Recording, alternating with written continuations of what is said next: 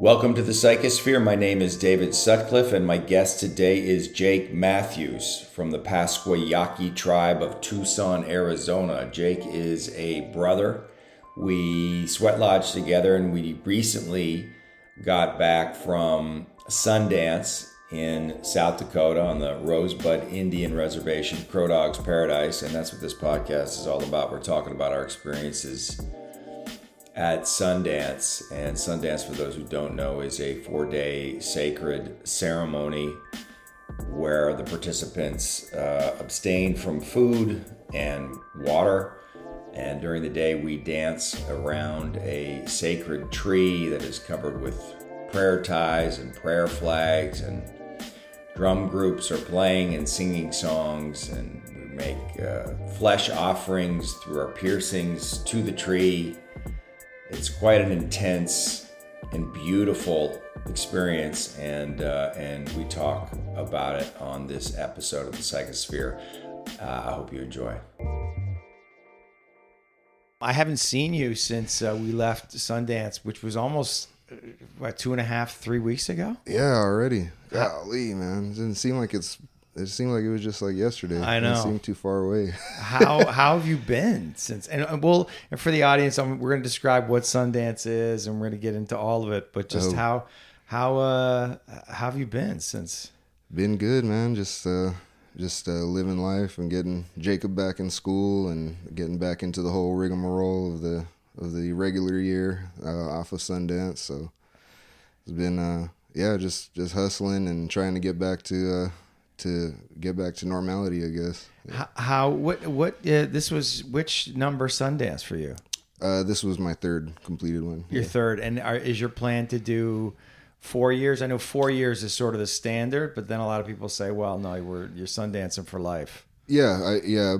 For me, I think that's, the path I'm on is, this is already the way I was kind of living, before all the Sundance. So it's kind of just fits in pretty like a glove. So what do you, when you say like that's how you were living, like what do you mean? Just like the way of the Red Road, and I've always been real close with the Creator and always been like kind of on that spiritual path anyway, which kind of like led me up to Sundance in the first place.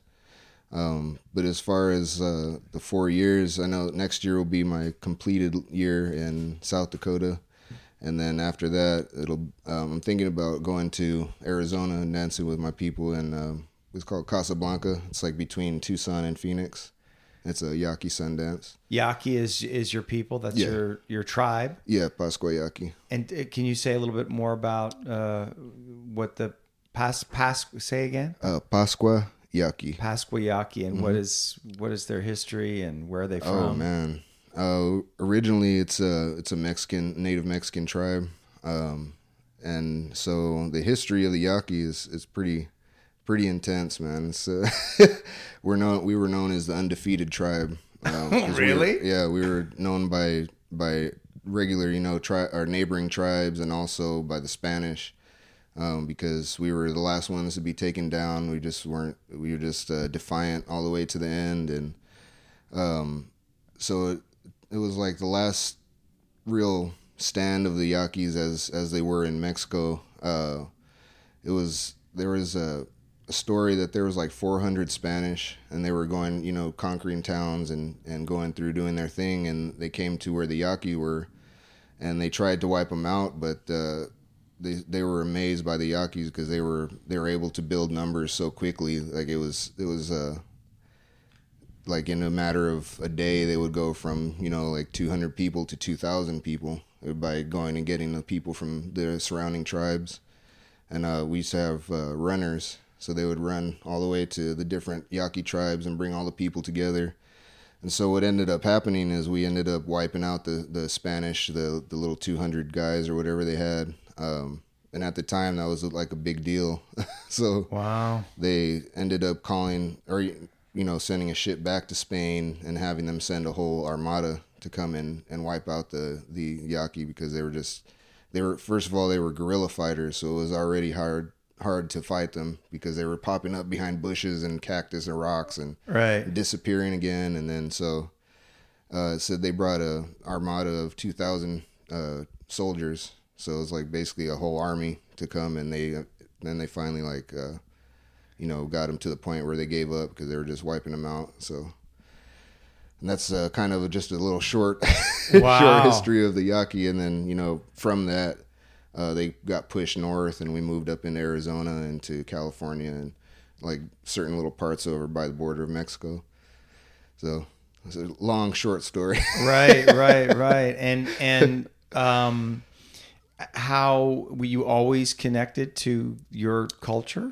I always knew about it. Like I was always around it. It just was never really something that we were just being part of the world outside of the reservation. It was kind of something that was just always on the back burner. It wasn't something we really paid attention to because we were more concerned with what everyone else was concerned with, like music and trends and all that back in the day. And so, it's always been in my family. Like I have cousins that are dancers and stuff, but I'm the first sun dancer in like two generations.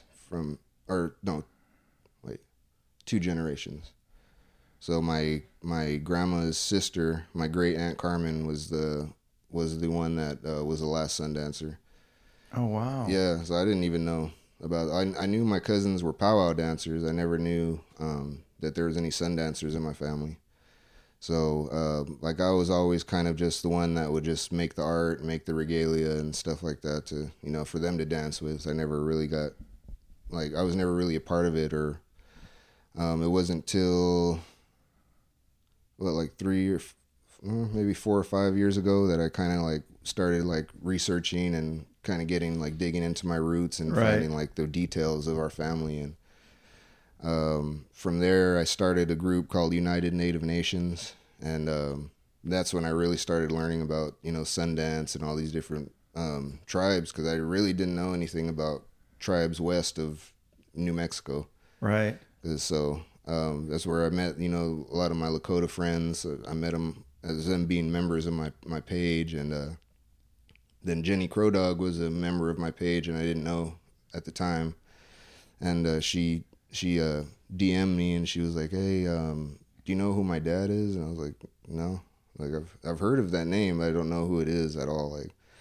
And she was like, "Oh, he's she told me his history about him being an aimster, and that he was back in Wounded Knee and all this stuff." And she's like, he does a lot of the same stuff you're doing is what he's been doing his whole life, trying to unite the people together and." So she's like, come down and hang out with us and meet my dad and, come and dance with us. And I was like, well, I really didn't know what that entailed. So I was like, right. Well, did you know what the Sundance was at that point? No, not at all. I had a vague idea of what it was because I had read about it, so I knew what the ceremony was. I just never, it was so far removed from us over there that that I really didn't think about it. And then so I kind of had to go back and re-research it and then find out what I read as a kid. And oh, this is what I never wanted to do as a kid. I remember looking at that picture of the guy with his skin stretched out and I was like, why would you ever? And this is like fourth grade. Yeah. And my fourth grade mind is like, why would you hurt yourself and intentionally cut yourself with a knife? And it's just funny how, the creator kind of that was he was showing me way back then, just a little glimpse of what my future would be. Right. But man, I really had no clue until I met Jenny Crow Dog and met Chief Crow Dog and then kind of started gelling from there. But before that, you had a relationship with the creator and with your culture and with the traditions. So you weren't sun dancing. Yeah. No, I always knew just because of my family. There's in all my family's houses, there's native stuff hanging on the walls. Right. And, they would talk about it sometimes, but I grew up believing I was Mexican. So, okay. I am technically. Yeah. I'm, they would call mestizo. It's a native of Mexico, but not the classical Mexican, I guess, Aztec and Spanish mix. Right. So, because our family's Maya, we don't have Aztec. So, I don't even actually know if we have Spanish mixed in with us. Right. So, you know, it's, so yeah, still, so I grew up thinking, I guess that classical, what Hollywood makes you believe a Mexican is, that's kind of like what we grew up thinking. And then it wasn't till later on, in my teens that I started realizing like, oh, we're native. We're not, you know, I guess back then I still thought Mexican was like its own thing. Like yeah.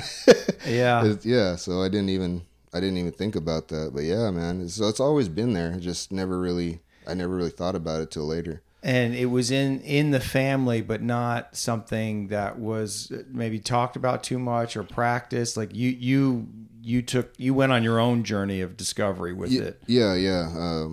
So yeah, like you were saying, like, I've always been real close to the creator, just naturally. I don't know. Why? How did that start?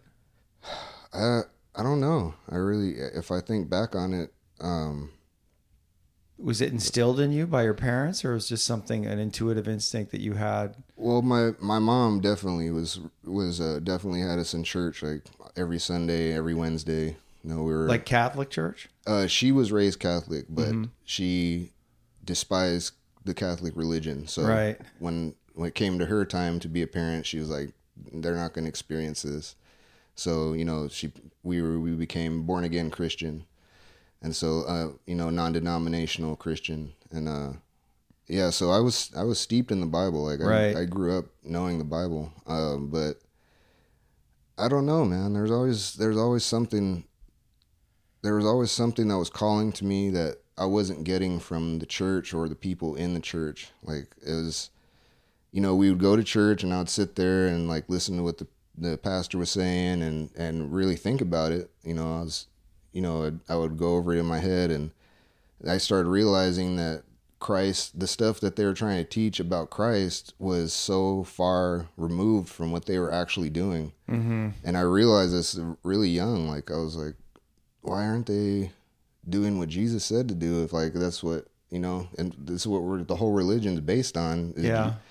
And so from there I kind of started straying away from religion and kind of just going on my own path. And you know, something inside me told me that the creator wasn't this person, this being that they were saying, you know, that just destroys his creations and like causes pain and suffering on the people for no reason and this and that. And something in my heart was just like, nah, man, no, because Jesus said that the creator was love. And if you read the definition of love, it has nothing to do with, yeah. you know, any of that, any of the stuff they said that quote unquote God was doing. So it's just something in my heart was always like, nah, man, that's not it. Like whoever is in here, inside of me, that's who it is. 'Cause right. I could feel it, you know, and so just over the years it grew and grew, and I became more, you know, more curious and wanting to know more about the creator, and, you know, digging deeper and deeper and deeper until it's, you know, 24 years later and I'm still like really digging in. I'm 24 years from where I really started right. being interested in finding out everything. So, yeah, man, there's always been a strong pull from the creator for me anyway. Right. So, you've never had a period of time where you had doubt or you moved away from it? Oh, yeah. Or have. Oh yeah. 'Cause I know I was raised Catholic and, you know, I was open and interested in it. And then I went through a phase and, you know, in yeah. my teen years and early 20s where I just rejected oh, yeah. all of it and became an atheist and, yeah, man. You know, a rationalist and then it took me time to ultimately come back. And it really wasn't until I started on the Red Road where my relationship with creator, with God, however yeah. you want to think about it, started to, I guess, formulate in a way that felt, true for me, mm-hmm. Mm-hmm. you know? Definitely, man. That's it seemed. I don't know if it's. I guess maybe it happens like that at some point for everyone in a certain way. Mm-hmm. Somebody that's actually like serious about, you know, knowing the creator. Yeah. Because the same thing for me. First when I was 17, and I just I don't know. I guess I was going through a phase where I couldn't figure it out, and it was really frustrating me. And I was just like, you know, why does God let all these things happen? And, you know, in my rebellious 17-year-old mind, you know, anti-authority, and, you know, so I was like, fist to the sky, like, no, you know, I forget you. I'm not gonna follow you anymore. And I'm gonna do my own thing. And man, it wasn't very long after that that Creator kind of came back and like made me realize, you know, that the stuff I was mad at had nothing to do with him. Right. It was all man-made stuff that I was mad about. And then the last time I really kind of like lost it was 2014 going into 15. My parents were coming from Tucson to visit us for Christmas and New Year's, and as they were going through Van Horn that year, they had a really bad freeze. I don't know if you were here in 2015, mm-hmm. but it was a really bad snap freeze all over Texas, and the streets were frozen. And so they were coming, and my dad hit a patch of black ice going about 80 on the freeway, and they went off into a ditch, and my mom, I guess she flew through the windshield, and she died on impact, and then my dad almost passed away. But when I lost my mom so suddenly, that's like it didn't make sense to me, like, because, you know, I pretty much had dedicated my whole life to, you know, the Creator and living this way and trying to like live as close to Christ as possible, you know, on earth. And when she was taken from me, it wasn't taken from me, but that's how it felt. Yeah, that she was taken from me, and so it felt very personal. And you know, I let the Creator have some choice words. Wow. And yeah, for about a year after that, man, I was on like autopilot. I don't really remember much about that whole year. It was I was kind of just like going through the motions, and until like I was on like zombie mode, man. Right. Your mother meant a lot to you. Oh yeah. Oh, big time, man. She was she meant a lot to a lot of people. She was really a special person. So yeah, man. But I think I had told you about that dream I had when we were out there at Paradise, about the when she told me not to kill the white buffalo. Right. Yeah. So, tell that story. That's an incredible story. So. Yeah, I had a dream where, and this was like about a year after my mom passed, and and you're at this, so you're sort of, you're, I guess, angry. You're, oh yeah, angry at God, at the Creator, at resentful, angry, resentful. It's not fair. It's not right. I've done all this. I've dedicated my life to you, and now you've taken my mother in this barbaric way. And she was like my rock. Like, right. She was like. She was the only one else in the family that was like me, and you know that. Like you, in what sense? So that's another can of worms. It's like my family. We come from a long line of clairvoyants and empaths and psychics, and so all of this stuff is in me, and my mom. Like obviously that's where, you know, it came from. So I've always been very sensitive spiritually, and that's probably why, you know, I had a strong connection with the Creator.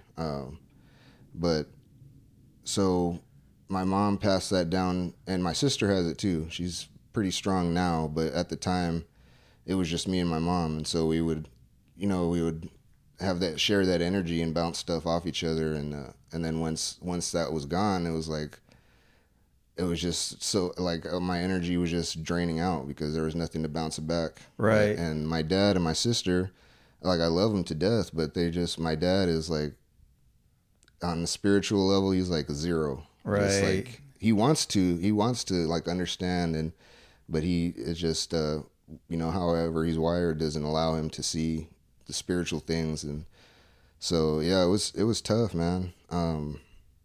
Not just not having that you know, that ability to I don't even know how to word that, the ability to talk to someone else who knows the same thing as you. Yeah. Right. So. 'Cause it's not I guess for a lot of people, those kind of conversations are well, they're just not prepared to have them. Yeah. They don't understand it. Yeah.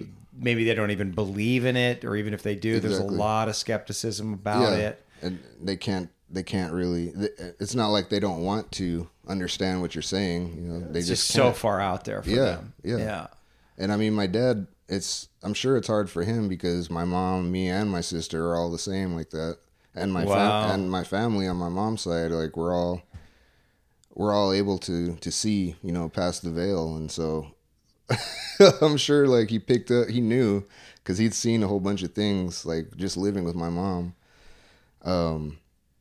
So yeah, man, it was that's a difficult thing. But anyway, sorry, I got off track there. No. Well, that does lead right into this dream. Yeah. So my mom's passed for about a year now, and I have a dream one night, and in the dream I'm in my grandma's house, and my mom's shuffling around in a drawer. My grandma used to have a little folding table for like Thanksgiving and stuff. You know, mm-hmm. like old people used to have that one table that they would put away for the year. Yeah. So it would be like a desk for most of the year, but it had a junk drawer, and my mom, like for my whole life, we would always be looking in that junk drawer for whatever reason. Like, but so she was going through the junk drawer and she wasn't looking at me. You know, I'm just sitting on the couch, and she's like, remember not to kill the white buffalo. And you know, in the dream, I didn't think anything of it. When I woke up, I'm like, what the hell? The white buffalo? Like, I had no clue, because you know that's it didn't mean anything to you at that point. The white buffalo. And I told my cousin, he was one of the dancers, my cousin Santiago Stanton. And he was like, oh, he's like, you don't know about the White Buffalo Calf Woman? I was like, and you know, he knows about it because he's Yaqui and he's also Narragansett from the East Coast. And his dad was chief of Narragansett, of the Narragansett tribe up there.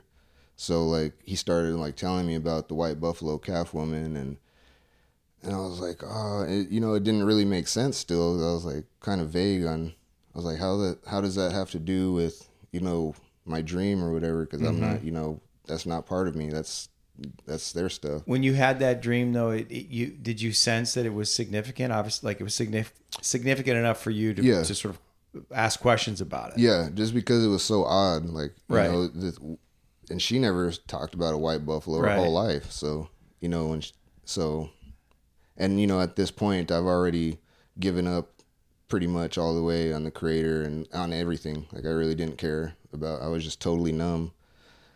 So it was after that, you know, he told me about it. And so I started researching the White Buffalo Calf Woman, and a picture popped up.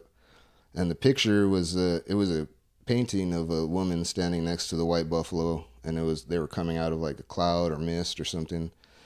But the thing was the painting looked exactly like my mom. So exactly crazy. To the long hair, to the facial features, to everything. And so it made me well up, and, you know, I started tearing up, and I started texting all my family, sending this picture out, and they're like, wow, that's Kathy right there. That's Kathy. And I was like, but they didn't know the significance of it, you know, because I didn't tell everybody, but just everybody seeing the same thing I was seeing, like, they're like, that's your mom. It was no doubt. Confirmed it. Yeah. So to me, I was like, okay, so the white buffalo calf woman, and now this painting looks like my mom. So now my interest is piqued, and now I want to dig deeper.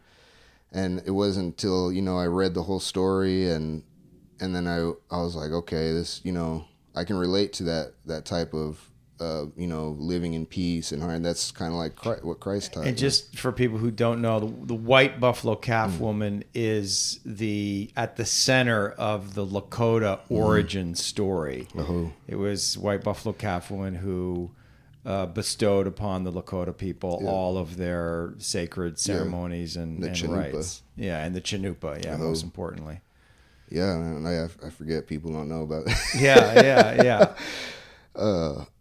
But, and it wasn't till then, you know, and then after that, I started just really like digging up my roots and like really finding out. And so, you know, thinking about all this stuff and everything I had learned, I started, like I said, I had started that group, United Native Nations. It actually came from a picture I drawn in 2008 because I was talking to my cousin, and he had all the connections at that time. Like, that was his thing. It was like, mm-hmm. he was a dancer and he was well known, and so I'm like, man, you know all these chiefs and everything, and you should tell them about let's all unite, as you know, and come together. And since they won't let us in the United Nations, we'll make our own and, you know, call it the United Native Nations. And he was like, you know, like, nah, it's not that easy and this and that. And so, but really it's just, he didn't want to do that. So, right. But I had drawn a spear that had a banner around it, and it just said UNN. And I found it one day, and this is in the midst of me learning all this stuff. Right. And I was like, you know what? I was like, forget it, man. I'm just going to start a group and, you know, see where it goes. So I, you know, titled it United Native Nations and started getting all these members, man. And then I really started learning about, you know, all that stuff from the Lakota people. And that's where we come back to Jenny Crow Dog, you know, asking mm-hmm. me about her dad and invited me to go out there. And so in my mind, I'm like, you know, the creator's leading me in this path. Like, right. It's one step right in front of the other one, and it's like everything connects. So I was like, well, let me just go out there and see what's going on. And when I went out there, you know, I got to talk to Chief Crow Dog a little bit, and, you know, tell him a little bit about myself. And he was like, it sounds like you're already there. Why don't you come and dance with us? I was like, okay. And still not knowing, you know, what an honor that is. Yeah. I was just like, hey, you know. So you just went out to South Dakota just to visit Jenny, and you accepted her invitation to meet Crow Dog. She did say come out and dance, but she then told me that I couldn't dance until I talked to her dad. Right. So, yeah, I just went out there thinking, you know, I'm just going to go out there and dance. I really had no idea. Right. And you, at this point, you knew from your cousin what the dance was, and I knew about he's not a sun dancer. He's a powwow dancer. Oh, powwow dancer. So I did learn a little bit about it, but not really. Right. From him, it was from right. my own. Yeah, more from Jenny and like the people up there. They're like, this is what is gonna happen, and so yeah, man, I kind of just got thrown to the wolves, and it wasn't until I Sundanced. Then after that, everyone was like, there was this process, and you were supposed to do Hemblecha, which really? I never heard of Hemblecha before in my right. life. And I've heard Vision Quest mm-hmm. because that's such a, you know, used term. Yeah. But I've never heard Hemblecha. That's their. Mm-hmm. So, you know, they started telling me, there's this process and this and that. And I danced in the first line the first year, and not knowing that I wasn't supposed to dance. And that's where they placed me, you know, like. Right. So, I guess if you got the invitation from Crow Dog, you're good to go. Yeah, I mean, he's the man. Yeah, he was the man. Yeah, exactly. And so I still have people to this day that are like, you know, you should have done. I had to do this for this long and this and that, and then I'm like, well, you know, I had no idea. And Chief Crow Dog's one that told me to do. And it's just crickets after that. Well, but it's also, I noticed for that, like, everybody's got their own protocol. Yeah, like it's supposed to be 4 years of Hemblecha, which is a vision quest. Yeah, yeah. You know, or you know, with Eric, he was like 2 years. So I think it's kind of fluid, and I think it's personal. Like, I think it's a vibe, man. Like, when somebody's ready to Sundance, or you get the feeling, and you know, I think everybody's sponsored in some way, or should be sponsored in some way. Yeah. It's up to the sponsor, mm-hmm. I guess, to make the determination of whether the person is spiritually ready to dance. Yeah, it seems to be that way. It doesn't mm-hmm. seem like there's really a set, like planned way. They say there is, but like every single person I've talked to is like, they've done it differently. Right, so, exactly. Like you said, I think it is like totally personal to like however your vibe is, I guess, or because I went to Hemblecha the first time at Chief Marvin's up at his house in New Mexico, and there was some kind of drama going on about that I had no idea about. And what do you mean? Like, so I went there and did my whole thing, and when I came back, they were like, you know, people are mad at you because you went and Hemblecha at Chief Marvin's, and it feels like a slap in the face to so-and-so. And I was like, what? Like, what? I guess I was being talked about while I wasn't there. So wow. A slap in the face. But I mean, if Marvin puts you on the hill, then again, it's the same concept. I mean, exactly. And this has been my journey the whole time, like not knowing. Well, that's the thing that's so interesting about, like, you get involved, whatever community you're in, it doesn't matter how spiritual or whether it's, you know, white people, black people, native people, it's the same bullshit. Mm-hmm. There's always gossip and weirdness and like people with politics, judgment. You're doing it wrong, and politics, all of it. It's just the human condition. But, you know, so this is the way it happened for me is last Sundance, I was riding back down with Sandy and, I mean, I was last year. Mm-hmm. And, we had eaten medicine. So peyote. Yeah. Peyote. So we were on our way back and I remember there was just something, I don't know, something in my spirit that I just said, I was like, why don't you put me out on the blanket? To Sandy. Just because she was an elder, you know, and I wasn't seeing her as like being someone that was like decorated and all this stuff. It's just something was like, she's, you know, an elder. So I was like, how come you don't, you know, you've been doing this for so long and, you know, Chief Marvin and all this. And she got real tight. Like, oh no, I can't do that. I was like, why not? And she's like, oh, because, I'm not this. And I'm like, well, why not you? Like, what makes you any less? She's a Sundancer. She's done her 4 years, right? Yeah. Oh yeah. Oh, she's deep in. Yeah. Yeah. But no, you know, people don't really, I don't know. It's not trying to like diss anybody's beliefs or anything like that, but I don't know if you hear so much people are like, oh, we're so pitiful. We're pitiful beings and this. And I have a problem with that. It's like, how are we pitiful when we are the creator? Mm-hmm. Like we are made by the creator. We are the creator. So, so how can we be pitiful? And it's like, and that's the mind state that they, you know, that they live in is like, and I understand it's about being humble. Yes. It's not like saying we're actually pitiful, but just saying that word is giving power to it as well. Yes. So, and I told Sandy, I was like, you're no less or more important than anybody. You're just as qualified, you know, in the creator's eyes, you're just as equal as everybody else is, regardless of title that men give you, you know, the creator has his own way of looking at you. And then, you know, she told that to Marvin and Marvin's like, well, then you have to put him out. And she's like, I can't do that. And he's like, well, that was his vision.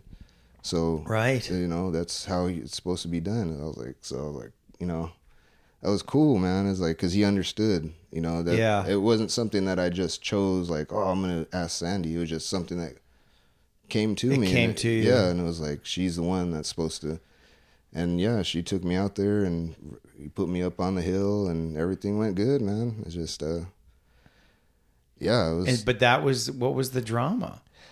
I still don't really understand. Still don't know. No, it's, cause I heard it from like three different people and everyone told a slightly different story. So, and I don't really care. Like I don't want to be in the mix. Yeah.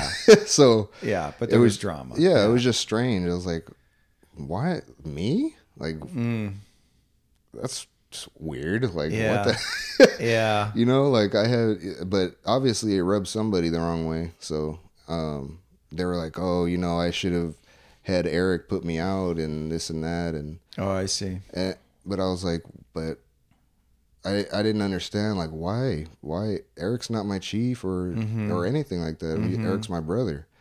And you know, I talked to Eric about it too. And he had talked to Sandy and he was like, yeah, I told her the same thing. Like, we're brothers. Like, so he has no tobacco with me or anything like that. And I was like, so I don't know where that came from, man, but it is an interesting thing, this idea of like we're guided by men and we need and women and we need that in the traditions, but also humans are fallible and they make mistakes and they have egos and so it's always that you know, and my relationship is with spirit, and I have to ultimately go with spirit above any man, any chief, really. Exactly. It's between me and spirit. Now, my own relationship with spirit can be impacted by my ego. Yeah. But at the end of the day, I guess at a certain point you do have to, follow the chiefs. Yeah. To a certain degree, like to prove that you are willing to follow the tradition. Yeah, yeah. And just honor and honor respect, that. There's an honoring and a respect. That you, and you have to go through that process. And that's actually really important. Even if what the chief is doing and saying makes no sense. Yeah. Which sometimes I think they actually do things that make no sense. Yeah. Just to test that you're willing to follow. Oh yeah, some of them are Heyoka. Yeah, they're Heyoka. I mean, Yoshi. There was a guy. My friend David used to get into it with my original teacher Yoshi, and David had a really hard time if things didn't quote unquote make sense. And Yoshi would say to him, he said, "Listen," and he pointed to something blue. If the chief tells you that's red, it's red. Yeah. And David, but it's not red. And Yoshi's like, it doesn't matter. Yeah.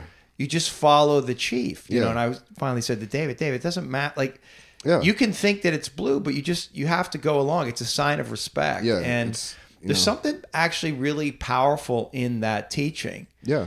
And then that said, at a certain point, you do have to. It ultimately is between you and Creator. Yeah, seems like that you follow that. Oh yeah. And maybe that's the thing that ruffles feathers. Yeah, very well could be. Yeah, I didn't think about that. That you actually, because I have this sense with you. I could be wrong, but that you trust your own authority. Yeah, I've come to over the years. There's just been, I mean, just with any human situation, you see the how people are, and so you kind of learn. I did, anyways. Kind of learn to lean on the Creator instead of everything else, because I've been duped so many times, by people. Not necessarily intentionally all the time. It's just sometimes the indoctrination of the world takes over, and they don't even realize it. Sure. So. But I have that could be, now that you brought that up, I am fiercely independent. Yeah, I can see that. Yeah. I have told people before, like, I don't follow any man. I don't. And not that I don't respect them. I do. I have tremendous respect for Chief Crow Dog Jr. And like, but the thing is that he gives respect. He respects his people, and so he deserves respect back. But then there's these chiefs over here that think they're God's gift to the world, and I won't even give them a second glance. Right. Because why? Like, you're not respecting the title that was given to you. Right. So why should I respect the title that was given to you? Right. You know? But as far as being respectful and honoring them, that's for sure, because like I just said, that is a title that was bestowed on them. Yes. And that's their rightful title. And so you have to respect that. You can't just be like, but like I said, there's a time when ultimately you have to determine between you and the Creator whether that's the right path or not. Yeah. And they'll tell you that too. If you really talk to them, it'll be like, it's the Creator in the end. It's like Chief Crow Dog was saying at the Sundance. He's like, you don't have to answer to me. You have to answer the Creator. That's right. So whatever you do, that's on you. I can only tell you. If you don't follow that, then that's up to you. So, yeah. Well, I have that with the because the songs. I've learned all these songs, and I'm a white man singing these Lakota songs, and I was taught by a Japanese man. He's got, he's got his own issues with being an outsider. Now he knows 500, 600, 700 songs, and he's dedicated his whole life to it. So he's a made man in that sense. Oh yeah. But, he's got his own issues with like how to teach the songs and whether it's okay for me to, how I share the songs and how I sing them. But at the end of the day, I just got to the point where it's like, I got to check with Creator. I got to check with, and in my sort of spirit guides. And yeah. And for me, like, was on my second vision quest. Like, I got my first vision quest was really about answering the question. I went out in the vision quest because I was asking the question, am I going to walk this red road? Yeah. Yeah. Because I went to Sundance, I think it was 4 years ago with Yoshi, and I'd been singing some songs at that point. Maybe I knew 50 songs. Yeah. I'd done maybe, 20 sweat lodges at that point. Yeah, and I was into it, but just kind of it was more of a hobby than anything. And then I went to Sundance and I saw what it was, and I was blown away. And I was scheduled to Vision Quest 6 weeks later, and I said to Yoshi, "I can't. I gotta make sense of what I'm actually signing up for here. Yeah. It's heavy, man. This is heavy." So we had this whole fight, and he was, upset and disappointed, but ultimately I had to trust myself. So a year later I went to Vision Quest, and that's really what it was about. I asked the question, what is this red road? And and the answer that I got was, and I think all of these things are personal. So I don't want to make a pronouncement that this is what it is. This is what it was for me. Yeah, exactly. But it was, there is no separation between the light and the dark. Nope. Nature has no judgments, no preferences. Mm-hmm. And God is not concerned with your suffering. And so the meaning that you make, your free will is in the meaning that you make of your suffering. Yeah. And I was shown this long, dark, sort of tunnel, and it was like, that's the red road. And it's like that concept of the light and the dark is one thing, that's what you're gonna have to confront in that tunnel. Oh yeah. And it's a razor's edge, and you're gonna get cut. Oh yeah, man. And I was like, okay, thank you for that information. Let me think about that. Yeah, it's a different way. It's totally different from the westernized way of totally believing. Different and confronting and scary and mm-hmm. But also I could feel the beauty in it. I could feel the truth in it. And then it wasn't until I came to Austin, which was, I think, probably 18 months or two. Yeah. About 18 months later. And I met Eric, and I started lodging regularly. And then I went on my second vision quest with Eric, and he said to me, the first vision quest, the spirits just come and they check you out. Uh-huh. On the second vision quest, they're going to appear to you. And that's exactly what happened. And I'm sorry, so what did you say? They're going to they will come to you. They will show themselves. Right. So the first vision quest, they're there, they're checking you out. Who's this guy on the blanket? But they're not going to make their presence known. On the second one, they will make their presence known. And sure enough, they did.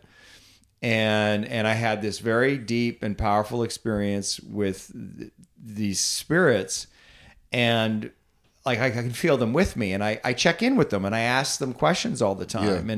And so, I'm leading this up to the question of Sundance, because when it came time, when I was considering Sundancing, and after my second vision quest, it's not that I got a vision to Sundance. But what I got was, you can do it. Oh yeah. You got vision. The power. I did the vision quest twice. No, it's challenging, but I did it, completed it. And it was like, you can definitely vision quest. And when I asked them, should I? They were like, it's up to you. You don't have to. Yeah. Don't feel any obligation. We don't give a shit. It's not some test that you need to pass to prove yourself or to make yourself holy, or you don't need to prove it to any other man. Or if you want to sing these songs in lodge and keep learning these songs and sharing these songs, you don't have to go vision quest to prove yourself. It's a choice that you can make for yourself. Yeah. It's between you and you, right? And you and creator. And that was it. Ultimately, you're the only one walking the road. Man. Exactly. Yeah. Exactly. So. And I think that the best leaders, chiefs are the ones who, that's really what they're teaching. Yeah. Right. Yeah. Is they want to empower you to make your own decisions, to empower your relationship with creator, and to know that it's ultimately, it's up to you. And that's how it should be. That's how people need to understand, is I feel like religion has beaten people down mentally so much for so long. It's that, the lie has become the truth. And so, it's like, oh, I have to run to the church or else I'm going to hell. And yeah, like, no, man, you're not. No, that's something I struggled with pretty hard was. So I wouldn't describe myself as a Christian in the sense of how they most of them are. It was like I was a follower of Christ, mm-hmm. but that's pretty much where like it ended right there. It's like so I follow Christ's words, and I would take from the Bible I would take that stuff with a pinch of salt because for a whole bunch of different reasons. But yeah. Sorry, I kind of lost track there. Well, you're just talking about like following religion being. Oh yeah, you didn't use the word corrupted, but yeah, and it's like coming into this life, it's like this. It felt so right.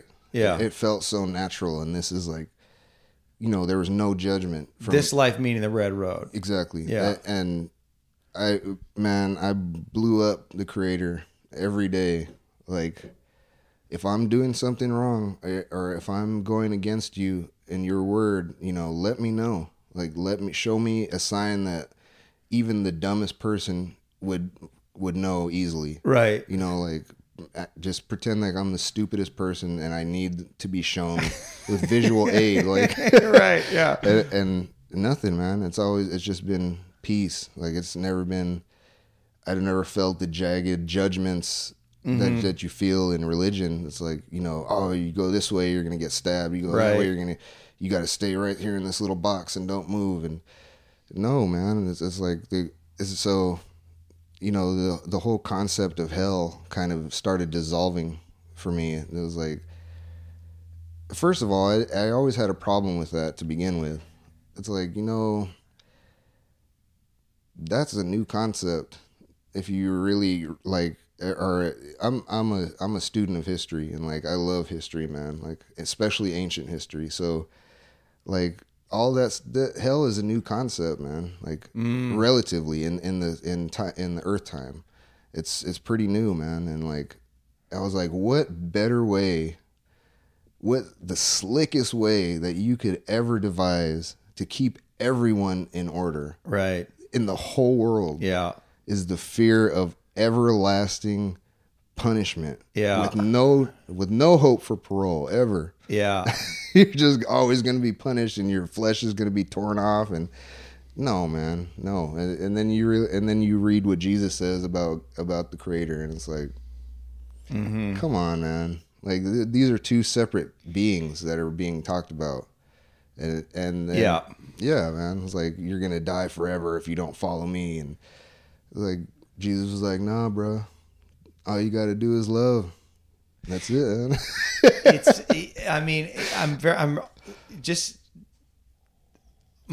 I want to say this, like how struck I am by the power of your faith. Like I in your presence, like I feel it, like how strong your faith is and your belief in the creator. And it just, like it emanates off you, and it impacts. Like it has an impact on me. It's one of the reasons I'm drawn to you, because my faith is, it wavers, right? Like I have a relationship, but it's like, I'm a bit of a doubting Thomas in that sense, and I'm always questioning, and it's part of my struggle, and it's also part of my gift. Like there's like in the doubt, like there's questions that I ask mm-hmm. that revealed more truth, right? Bro. So it's part of my nature. Oh yeah, and yet I'm longing for, on some level, to just like be so rooted in my faith, and I just feel that coming off you. Look, and it's just powerful. Oh, thank you, brother. Yeah, definitely. It comes, man. It definitely. And I'm not unlike you, bro. Like I doubt a lot. Yeah. But that's we were trained to do that. To question. To what does it say in the Bible? You're supposed to test the spirits and test. And I guess that just stuck with me. And over time, it's just I don't know, man. It's. Because it seems like in that moment, you're doubting so strongly, and like your ego's like, no, there's no freaking way, man. There's no way. But then something happens during that time and you come out of it, and it's not until you look back again that you're like, oh, like it all makes sense now, you know? Yeah. And so realizing that pattern of that's how the creator works is that it's like a sword master when they're putting the sword into the coals and they heat it up and it gets all loose and wobbly, and then they beat the crap out of it. Yeah. You know, and then they cool it off and then they put it back in over and over and over again. And it feels like that's what happens with us, is like, you know, we feel cool and everything's good, and then back into the fire again. Yeah. And pounding out, and then, but the end result is, you know, a razor sharp blade that won't break. Right. And I see the truth in it, you know. Mm-hmm. It's like, okay, so now I'm to the point in my life where it's like, when bad things happen, I just pray harder now, because it's like, now I know that this is a stage. And so I have to play my part on that stage, you know, while I'm in that stage. Mm. And then once I'm out, I can, you know, think back on it and, you know, reflect and gather the information that was good and push away the stuff that was bad and determine, you know, what is what. But man, when you're in it, man, it's sure you cannot see past it. No, man. Yeah, no, exactly. And, you know, I've learned something similar. It's like when I'm in the depths of despair, it's hard to see the light. But the thing that I try to hold on to is like, do you remember the last time that you were in despair and you came out the other side and you had this huge realization and your faith was deepened? Like you understood something. And so that must be happening now. Like you're not stuck here forever. Yeah. Exactly. Right. This is just part of the process you're going through to deepen your understanding and to deepen your faith. And it's one of the things that I wanted to talk to you about. And I talked to, you know, I was at Lodge Wednesday night, talked to Eric and Keith and Ryan a little bit about this. But man, since the Sundance, and I describe, one of the ways I've been describing it to people, it was my first time dancing and it was really intense and very scary. And Eric is saying that a lot of people are saying that it was a really hard Sundance. Yeah, it was, they're all hard. They're all hard. Yeah, exactly. But yeah, it was trying, man. Like, we had all four elements, and like those lodges, man, on the first day were just off the charts. I mean, I got so. First of all, like, you know, I'm claustrophobic. Like sweat lodges are hard for me, just in general, right? So, man, it's they're always a challenge, and so you know, but and then those lodges up at Crow Dog's Paradise, they are smaller than what I'm used to, and they cram them in, man. Yeah, and they pack them in, and you are right on top of those stones, and I didn't know what was happening, man, like. You know, what I'd heard is, it's 7 stones first day, 14 the second day, 21 the third day, and 28 the fourth day. That's the 4 days of purification that lead up to the dance. And you lodge in the morning and you lodge in the evening. Now, I didn't know, is that 4 rounds of lodge? Like what, like how long are these rounds? Yeah. I don't know anything. It seems to be different every year, man. Is it? And that's why it's like, right. You don't know. Yeah. Like I said, the year I went during the COVID year in 2020, the lodges were packed, and it was 4 rounds, and they didn't speed anything up, man. They took their time. I was in there thinking like I'm like on fire. I'm like, by the 3rd round, I'm like, really struggling to not think about how my skin is sizzling. Right. 4 rounds you guys did. Yeah, and that was every lodge. It was 4 rounds. And so I was like, that's what I was expecting. Every lodge in the morning, every lodge in the evening. Every single lodge. How many people were at that COVID dance? Oh, man, probably like 80 something maybe. Right, that's probably why. Yeah, I guess they had time to do it. And, you know, and I understand, like, last year was pretty big, so they rushed everyone through, and then this year seemed to be almost the same. They took a little bit more time this year. Right.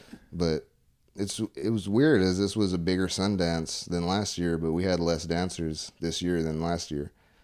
And I guess that's, I don't know if you remember them calling the ladies out, because they were on their moon. Yeah. And with their time of the month. Yeah, and then so that was only turned out to only be like 7 women. Right. And then, but then that day where it got hot, that second day, yeah, like a lot of people dropped out and just didn't come back. Yeah. That kind of blew me away, is that I was seeing Sundancers in the arbor. Really? Like with the supporters. And I'm like, what are you, like, how the hell is he? Well, especially because the weather forecast for the last 2 days was cool. Like, you knew that was the hardest day. And if you got through that, it was like, not that it was going to be easy after that, but it was going to probably be easier. Yeah. And it definitely made it a lot easier to dance, man. Yeah. Like last year, the clouds were just, they were all around, man, but wouldn't touch. Would not come into our circle. It was like they were just watching us, like, hey, and it was like a circle, man, around the sun. Oh my God. Like, it's like, please just come over just a little bit. Yeah. But it's so intense, the whole experience of it. And you're on, you know, you're in this location on the reservation for, you know, I guess, well, 10 days, really. Yeah, basically. And you're in a camp. And so, you know, the camps are great, but you're disorganized. You're out of your element. Where the fuck is my flashlight? Where's this? Where's that? Everything is chaotic. Yeah. You don't have control over everything. Yeah, totally. And there's no showers, you know. So you're just completely out of your element. And I felt like the metaphor I'm using is like I felt like I got turned upside down. Yeah. And then shaken. Yeah. You know, for 10 days, and then sat back down and sent on my way. And I feel like I'm still calibrating. And the thing that's been happening for me is I've just been in a rage, like angry, not at anyone or anything in particular. I mean, sometimes it gets projected out at certain things, but in general, I'm just like some kind of energy of anger. And I'm trying to, of course, my mind wants to make sense, but there's another part of me is just like, don't worry about it. Just let this move through you. Just trust in it. Like, this is part of the process, and you're not going to be stuck in this forever. But there is something about when you are that connected to spirit, over that length of time, and then you come back into the world. Mm-hmm.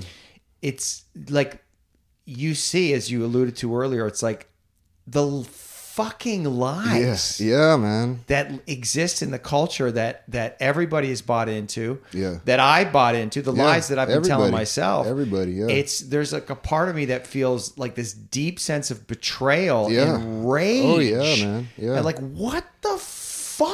Yeah, dude. And what the fuck? It's like we just came off of the Holy Mountain. And and now we're seeing, like if you want to think about it as a Bible terms, like Moses coming off the mountain and seeing everybody reverted back to that bullshit. Right. And he's worshiping false idols. What in the hell? Like, I was just gone, you know, and then like that. But that's how it seems. Like, once we go into these, you know, spiritual ceremonies and we're living in it, and then coming back to the crap that is society. And man, same for me. Like, even my girl was like, "Aren't you supposed to be like happy and stuff after you come back?"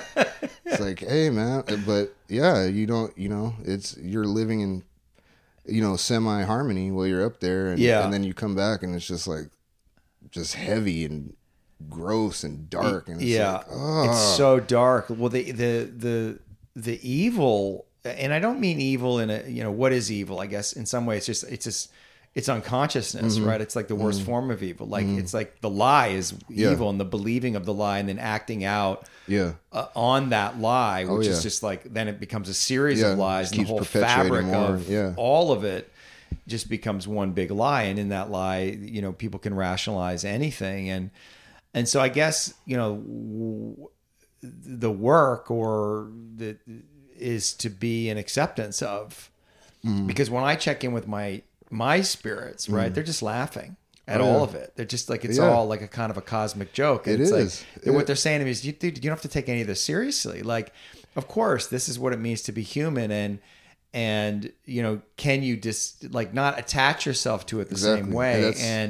But it's hard when you've been attached to it your entire life, and you've been taught in some sense that it's important. Yeah. And you need to see it as important. Yeah. And then so many people in your world, right, friends, family, are attached to it. And then it's like, well, if I separate myself from that. If I change, then how does that impact my relationship with them? And do I have to reject them? And, you know, all of these, and it's not that I haven't had these revelations before, because I've done lots of different kinds of spiritual and psychological work, but there's something about, the Red Road, man, there's something about it that is so, cuts through the fucking bullshit. Yeah, it does. With a razor's edge. Razor's edge. And literally, and there's something about, I mean, when I got on my vision quest and they're like, you're going to get cut. Like it is a razor's edge and you're going to get cut. You literally get cut. Yeah. Like in the ceremony, like they take a razor and cut into your fucking body. Yeah, man. Which that feeling is, it's something. Yeah. To just have somebody take a razor and just cut the flesh of your chest or your back or your shoulders or wherever it is. And I was hoping, man, I was praying for you, because when they were about to, you kept on looking, and they're like, "No, brother, no, look at the look at the tree, look at the keep staying in prayer." But it's it's hard, because it's like hard. Your body's like, look. You're like, oh, you want to see it, but at the same time, you don't. No, man, that was the best advice. Look at the tree. Look at the tree. Yeah. And and it was fine. It was, it's just a bee sting. No, it's not a fucking bee sting. I've been stung by a bee. It was worse than that, but it's fine. It's not as bad as it sounds. No, it's not as bad as it sounds. But it's still it's past a bee sting. And it's on the pain scale. It's just what it represents, the experience of it, and the surrender of it in some way, that you're out in this arbor, and these men, these chiefs are, they're not medical professionals. Yeah. Although, man, the cut was clean as hell. They certainly know what they're doing. Was it Junebug who appears to you? No, it was Morrow, the big guy. Merle. Merle. Mm-hmm. Yeah, exactly. Merle. Man, he did me last year. He's really good. Yeah, he was really good. But yeah, man, last year he like. All I could feel was the pressure of his pinch. I couldn't feel the blade, and then I just felt like pressure. I didn't feel like the cut or anything. But I made sure to be deep in that prayer, man. When they said get deep, I dove in and freaking. Well, and the music helps too. That drum and the singing, it takes you somewhere deep. And then you just make that connection, and once you've made that connection, you're good. But man. I was afraid at first, because I was like, I was praying, but at the same time, my ego was trying to be like, like look, give a side glance and try to see what's going on. But I was like, no, man, just keep focused, man. Don't.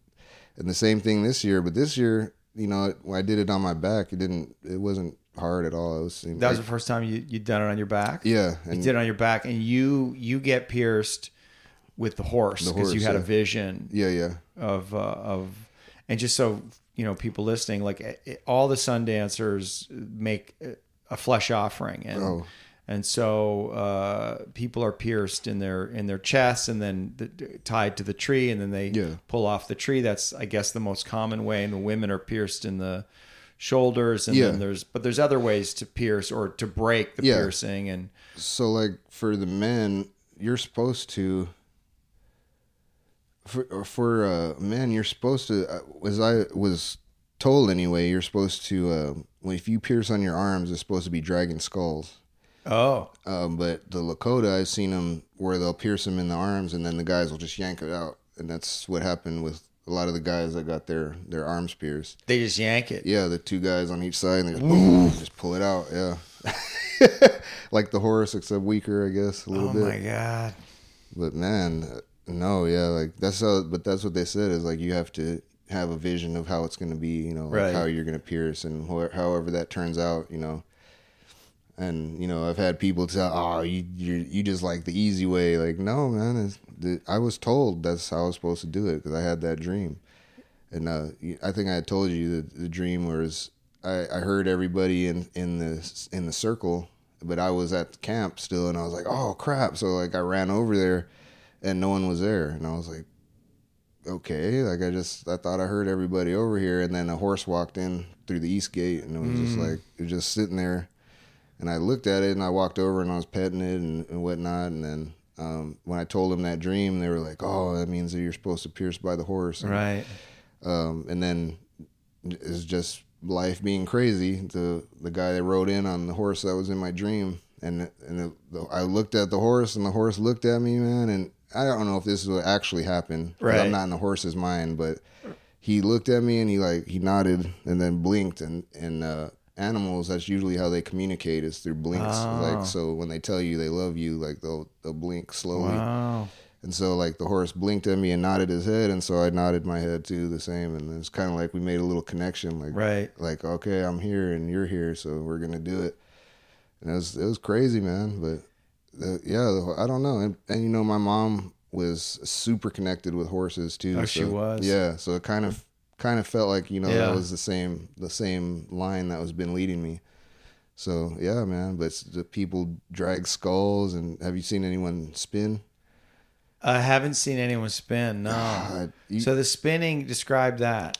Oh, so depending on the size of the guy, can go from 2 skulls to 8 skulls.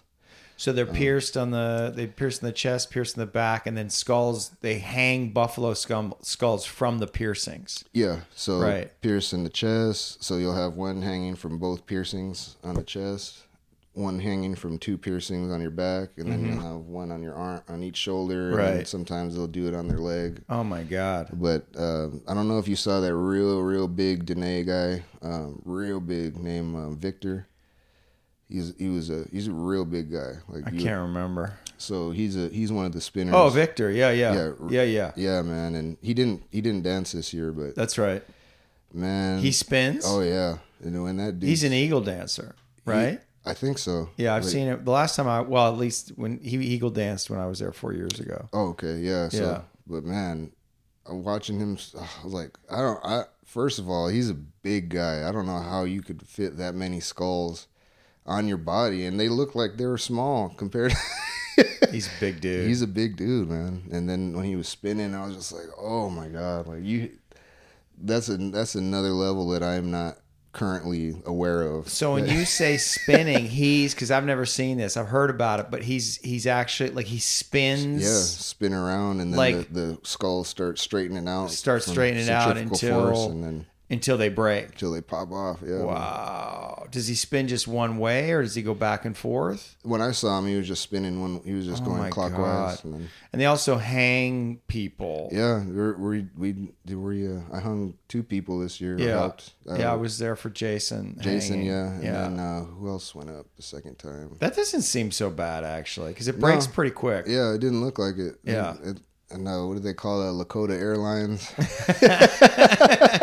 Basically, they lift you up. Oh yeah. Yeah, and then and then kind of drop you, and that breaks the piercing. Well, what we were? How many? There was like 4 or 5 of us pulling that, or there was 3 of us pulling, right, and then 2 guys on either side pushing the stick. Yeah, and surprisingly, man, Jason went up pretty dang quick. I thought it was going to be like a little struggle at least. Yeah, it was just like whoop. Yeah, because Jason's a big guy. Yeah, too. He's got to be like 220. Oh yeah, 230. Easily. Yeah, and he's like 6'3" or something. Mm-hmm. Yeah, man. And then we lifted another chief later. And really? He was a smaller guy, but he was like a stone, man. Wow. And he was like shorter than me. And then we were pulling. It was like pulled sideways, and he only went up like a little, and then we had to pull it like harder, and then he finally went up. But I don't know, man. That's. From what the stories I've heard from other people that hang, they're like, if you weren't walking on the Red Road, like before you the next dance, and like you were messing up and you were fucking off and doing crazy stuff, and he's like, the spirits will let you hang there for a long time. Wow. Right. Yeah. And it will be suffering for you. He's like, but if you're good and you know you've done all you could and whatnot, then you'll just pop, just fall right off. I can't imagine hanging, but they said Chief Crow Dog hung for 4 days, man. Oh, my God. So he must have been a little on the naughty side. I think he was. I heard that he was. Although that, you know, that's part of his. Every great person. Part of his medicine. Still person. Yeah, exactly. Yeah, man. Yeah. And I heard he was actually a Heyoka himself. Oh, for sure. They were telling me that he had to go through a ceremony to get it, quote unquote, you know, wiped off of him. But really? I have a hard time believing you can lose that. Because that's pretty much like who you are. It seems like all the stories that I hear from Yoshi and from others, he was that was his gift. Yeah, he's exactly. A Heyoka. Yeah, yeah, and that's you know, people. I think people get Heyoka mixed up because you mention Heyoka and you're like, but it's not a bad thing. It's only a bad thing if you have something to hide from. Because, like, if you're... Right. Yeah. And the Heyoka is... How would you just define a Heyoka? The sacred clown. Right. Like, trickster. So yeah. In a way, yeah. Yeah. Sacred clown. The one that they do what's contrary in order to show you what's right. Right. You know, and they'll show you what you're not supposed to do. Right. So that way it gets you thinking about it and, you know, would take you into, you know, a mind... frame that you wouldn't normally be in when you're comfortable. And it's like, you know, sometimes they'll come and they'll shake you up and, you know, you freaking say something sharp to you and just like that cuts and you're like, what the hell? But then later on you realize, you know, by that happening, you know, or you getting mad or whatever and thinking about it, and then you realize, you know, oh man, I was, you know, I really kind of was messing up right there. Yeah. Yeah. Or, you know, or the ones like, so far I've seen like 3 different kind of Heyoka, and one is the mean ones. Those are the ones that are just like always super freaking just jagged and just freaking blunt and will always just be mean, like to get their way, but they're teaching you as well. They're not telling you something bad. They're just scolding you. Mm-hmm. And then you have the ones that are like that are sad, and those ones will be the ones that, like, you know, they come at you with like sad stories and stuff and like really get into your heart and make you think about something in that way, you know, through being sad. Mm. And it makes you realize things. And then you have the ones that are the jokers, and those are the ones that freaking they'll teach you a lesson through making fun of things. Yeah. Or, you know, they see you mess up and so they'll laugh at you and point it out and freaking, and then, but everything they do is to focus and sharpen your mind on what you should actually be doing. Right. You know, so that's what I think. That's why people get so confused, is that they're like, oh, Heyokas are mean. Like, well, not all of them. Right. Just the ones that are. And they're naturally like that. That's just who they are by nature, just totally blunt and honest, and they don't care. Yeah. I've developed a much greater appreciation for that kind of Heyoka through the Red Road and, you know, being up at Sundance. Because of course we don't like mean people and who are capable of cruelty, and we can easily judge it, and certainly in Western culture we ban those people. We dismiss them. We make them bad and wrong. But I've really started to embrace it, and embrace it even in myself. Part of me, like there's a part of me that wants to be mean and cruel. I mean, I actually ask myself the question sometimes, like, it can be of service, and it has been of service. It's a tool. Yeah. It can be a tool. And I've had conflicts with people where, you know, they're not speaking to me for 2 weeks. Yeah. And then they come back later and they're like, I really appreciate, you know, what you said. Yeah. It really helped me. I wish there was another way that you could have said it, however. And my response, and I really think about it, I'm like, there's no other way I could have said it. Nope. It had to be piercing. It does. It had to upset you. Yeah. Like, that was the only way it was going to work. Exactly. The gentle approach was not going to get the job done. And that's what everyone wants, is everyone is comfortable in their bubble. And anything outside of that comfort zone is a no-no. Yeah. It's like, I don't want to feel icky. Yeah, I don't want to feel it either. But hey, man, sometimes you need a swift kick in the ass to realize, because sometimes we get haughty in our own thoughts and like, and our own being, and like, oh, you know, I'm this and that, and and really, you know, you're just filling yourself with hot air, and then someone comes with that pin and you get back to normal, like, oh man, I was really full of myself. Yeah, and you know. But that's the way of the creator. Yes, it feels like is like because you know that's sometimes the creator is firm. It's not the creator's not always gentle. No, that's that's another thing that I kind of had to learn is that you know the way the Christian way is like. He's just like this old grandpa that's just always nice and will always forgive you for everything. And, you know, as long as you say sorry, you know, like he'll forgive you. And I was like, no, man, he's like more like a dad, I would say. More, yes. Cause he is the father. Yeah. More. And cause a grandpa will let you get away with a lot of stuff. That's right. But a dad will let you get away to a point. And then he's like, no, this is where you have to learn the lesson. Yeah. And boom, and then you get spanked and you cry for a while and then you think about it and then you're on your merry way again. Yeah. Know? Well, and, you know, I know there's a lot of discussion about this, but, you know, because we have a society that feels like it's in chaos and there's it feels like there's a lack of a moral center. And in some way, I think it's because of the demonization of that kind of energy, that firmness, that father energy, which is not always, and maybe there's a reason for that because it can easily become totalitarian and abusive. And that's a thing that happens. And so then it swings back the other way. But when that quality, that aspect, that energy is conscious and intentional, it's good and it's necessary, even if it you know causes us to experience discomfort or temporary resentment. You know, because it's kind of like if you're a dad and your kids don't go through periods of time where they're hating you, you're probably not doing it right. Yeah. Oh yeah. And I see it. I've seen it for my sons, man.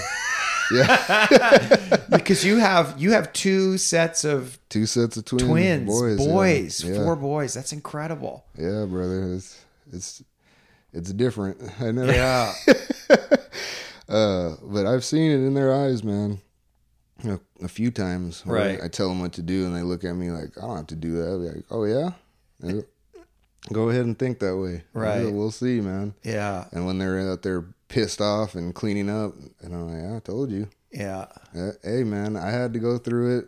My dad had to go through it. His dad and every dad since. Yeah. Since been dads, man. They've been having to do what their dad says, man. And that's just how it is. Parents in general, like that's life, man. Sorry, you're gonna have to go through. We all hate school. Yeah. We all hate doing what we have to do, but that's how you learn to be independent in this world. Yeah. It's like, you have to learn that stuff. It's like I told my son, he doesn't want to pick up and he doesn't want to do, clean and stuff. And I'm like, dude, no. And, nobody really, I was going to say no girl in his case. Yeah. I'm like, no girl's gonna want a guy who's a slob when you get older and have to take care of you and pick up like you're a kid. So this is why you have to learn this now. So when you get older, you're like, oh, I have to clean up. I have to make sure everything's, looks nice and doesn't look like a pigsty everywhere, So, yeah, man. And no, I mean, even as an adult, we don't want to hear what the creator has to say. No. Sometimes we want to be like, no, I'm doing it. I'm not wrong. I'm doing it right. Totally. Yeah. And then you're like, okay, well, you'll find out. It's kind of, it's a relief. I mean, the Red Road and the Sundance and it is firm. It's strong. It's harsh. It's also, I mean, it's hard to describe because also there's deep love in it, but I guess maybe even, and this is my own projection, but reading, the more I read about Native Americans and how they lived, and there's a kind of brutality to life, and that's how life is. And we kind of in Western culture we inoculate ourselves from it, or we pretend it doesn't exist. But when you actually look through the veil, nothing's fucking changed, man.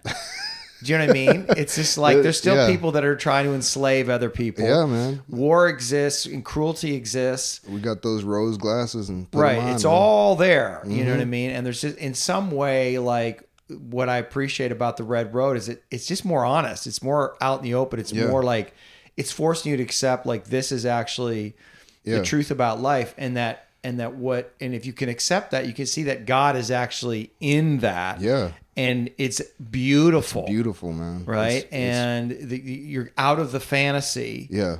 Out of the bubble. Yeah. Into the stark reality of life. And you have to force yourself to face it. And there's a deep spiritual liberation in that is, again, it's terrifying to face. It's uncomfortable. Oh, yeah. There's a part of me that doesn't like it. I want to stay in my bubble. I want my, my morning coffee and my AC and all of that. Yeah, man. But, man, it's like I feel most alive and most connected in these, experiences that I've had that take me to the edge. Sure. And in these particular cases that we're talking about, and I'm talking specifically about my first Sundance experience and Hemblecha and but also just the sweat lodges. Oh yeah. Which are their own thing and their own world, incredibly challenging and but it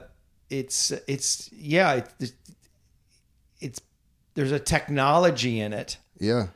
Yeah, man. There's a wisdom in it. Like, it's like, how the fuck did they figure this shit out? Through suffering. Like, there's no medicine. There's no ayahuasca. It's just like rocks and fire and fasting. And they consider fire as one of the medicines. Yeah. So, yeah. There's something pure. And there's a deep, deep intelligence in it. I wonder, it's just strange to think about. Like, I wonder if it was, back in the time where we didn't have food readily available and we had to go, sometimes a week or more without eating. Yeah. And get to that point where you're like so out of it from lack of nutrition that you start having hallucinations and visions. And I wonder if someone was like, you know what? I wonder if we did that where we're not about to die. Yeah. We're close to where we could have everything and do that same thing. I wonder if we would get the same effect. Yeah. And it's got to be something like that, like we found out some kind of way or it was just given to us by, the spirits, and they came down and incarnated into some form and taught the people, and who knows, man. Well, there's a you feel like, I mean, when you hear about it, it's easy to kind of go, why? Yeah. Yeah. Why the fuck are you doing that? Yeah, exactly. Like when I saw the picture of the Sundance surfers, I was like, what? Yeah. No. What? No, why would I do that? It makes no sense, right? I'm glad I'm not from that tribe. Golly. Yeah. But then when you're in it, it makes perfect sense. Yeah, there's a logic to it. And you completely get why, whether, exactly, however it came. Yeah. But that was my experience at my first Sundance, just as a supporter. I was like, it took me a couple of days, but I finally was like, oh, I see why. Yeah. It's hard to articulate, but you need this actually, especially for the way that they were living back in the day. You can make the argument, we need it now more than fucking ever. Oh yeah. More than ever, bro. I was just talking to my dad this morning about, the reason for Sundancing, and a lot of people will get mad at me and want to cuss me out for saying this, but hey, man, I didn't write the history. I didn't write everybody's legends. But there's a legend in every single tribe, bro, from south to north, talking about this one man who came, and they call him the Pale God, or they call him the Pale One, which ended up being Christ. Right. But see, most people, they mix Christ with religion, and so both are evil. And must be, I can't deal with this Jesus stuff. Like, no, it's not Jesus, man. It's the religion that was created under his name. But so the legend, and you can look it up, man. Like every tribe has this legend, whether they know it or not. Like, you'd have to talk to like the elders or whatever. But everyone has this legend, man, and it's about this person that came from across the sea. And he first came to South America, to where the Maya were. And he said that he came in a boat with other men, and they all had long beards. And they said that he was dressed in a robe that was made with emerald feathers. Like, someone had carved out the emerald feathers and made him a whole robe. And it said that that's what they saw. They saw him coming with the light, and they saw his robe was like shimmering because all the emerald. And so they called him from day one of meeting him, I should say. Once they figured out that he was so knowledgeable and had like this wisdom, they named him the Feathered Serpent, which is now we know as Quetzalcoatl or Quetzalcoatl or Kulkulkan, which is the Feathered Serpent. There's all these names given to him, but people think it was a deity of its own, when really they're describing Christ. Right. As he came in he was feathered, and they called him the serpent because the serpent represents wisdom. Yeah. So this is where that comes from. And then you have all these stories going from where he traveled all the way up. Every tribe has a different story, but supposedly in these legends, we were given the Sundance by Christ. And the reason for it is so that because we are, as Native people, we were, our job was as caretakers of the planet, of the world. Mm-hmm. We're supposed to be caretakers of the people and the planet. And so we were given the Sundance in order so that way we could sacrifice like Christ sacrificed for the world. And so he was pierced on a tree, and 3 days he laid in the cave, on the third day he was risen. And, so the 3 days is the days that we all pierce up until the fourth day, which is off limits to us. That's the chief's round. Yeah. But it's all to represent piercing on the tree. Yeah. And when I first heard that, I was blown away, man. I was like, and this is 500 years before the Spanish even came. Wow.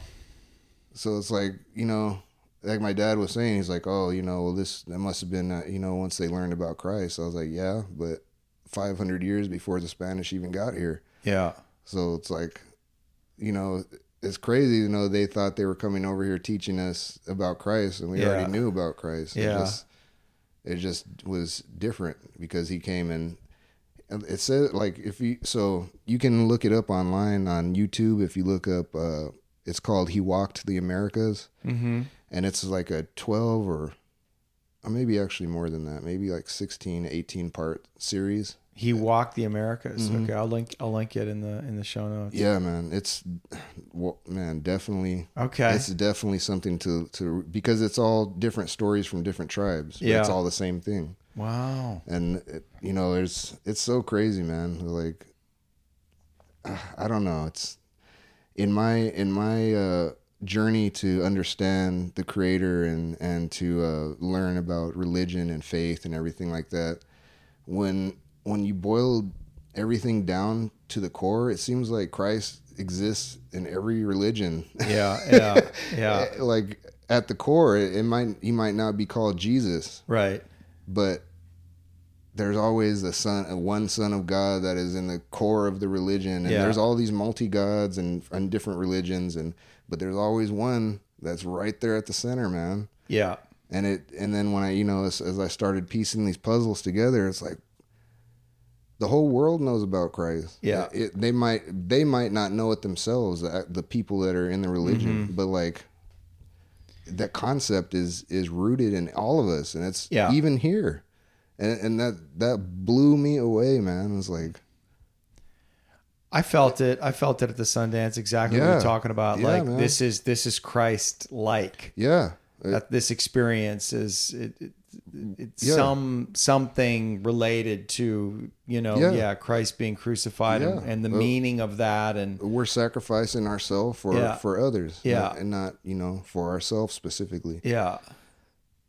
That's, man, like this, that's what I mean. This whole journey through life, man, is full of twists and turns, and but it all boils down to back to the Creator again once you get through everything. Yeah, and it's because I've been writing about this and talking about this a lot, like my own spiritual journey and my own relationship with Creator and how that's been evolving, and I always, one of the reasons that I'm drawn to the Lakota is just that concept of Wonka Tonka, right? Yeah. Which is, great spirit, but also great mystery. Yeah, the great mystery. The great mystery. Man. And that to me just feels like the best representation of spirit. Yeah, it's a really mystery. Like we can talk about it. We can try to understand it, you know, and we can get to places and contextualize it. Yeah.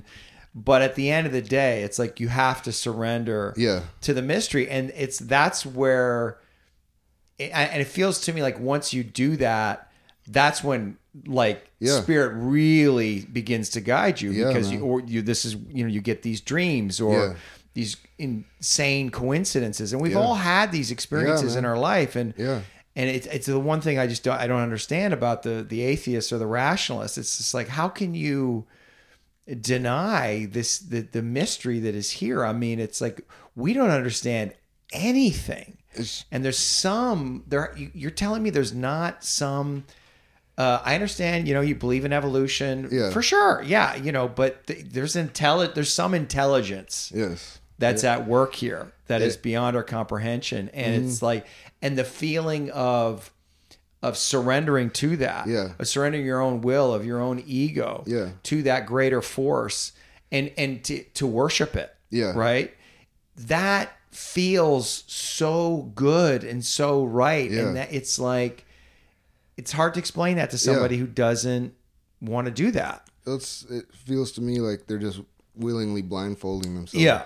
You don't want to hear it. So you don't want to hear it. Or you don't want to see it. So you just, but eventually, man, it doesn't matter how long it takes. It might be, it might be on your deathbed. Yeah. But you're going to see it. You're going to see it. And that's something that's been lost over time. Back in the day, it used to be spirit science or spiritual science, and they had both were one thing. Like, science was the matter of fact of how things work, and then the spirit part was why things are like that. And so when they divided that, it just became, you know, it's the same thing, but really, like, one is just describing something and the other one is telling you why it's like that. Yeah. And then once that's divided so many, you know, thousands of years into the future, now science has become its own thing, and it's like, oh, it's just about this, but science always gets turned on its head, always. Yeah. Yeah. And that's like that's like its method. Well, it's like, become It's